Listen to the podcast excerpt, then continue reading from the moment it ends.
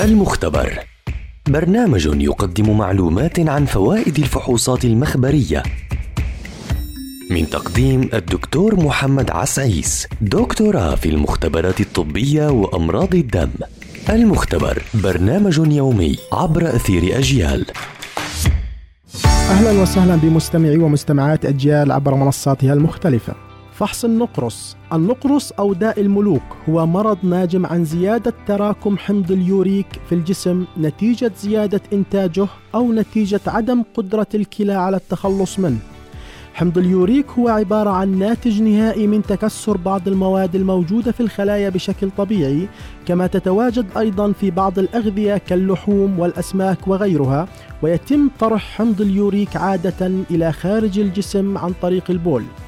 يرتبط ارتفاع نسبة حمض اليوريك عادة بمرض النقرس أو ما يعرف بداء الملوك لتتراكم بلورات حمض اليوريك حول المفصل مسببة آلاما حادة بالمفاصل وإحمرار وتورم.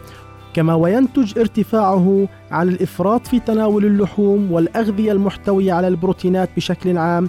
لكنه يرتبط أيضا بأمراض الكلى وأمراض القلب والكبد والروماتيزم وغيرها من الأمراض. يعتبر الرجال أكثر عرضة للإصابة بمرض النقرس من النساء. الأعراض تحدث الأعراض نتيجة الاستجابة المناعية والالتهابية نتيجة تراكم بلورات حمض اليوريك مما يؤدي إلى حدوث انتفاخ وإحمرار وألم في المفصل المذكور.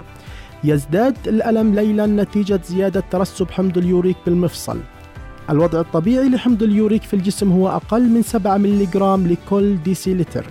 يتم إجراء فحص اليوريك أو اليوريك أسيد أو النقرس عن طريق سحب عينة من الدم أو من المفصل ويتم إصدار النتيجة خلال نصف ساعة.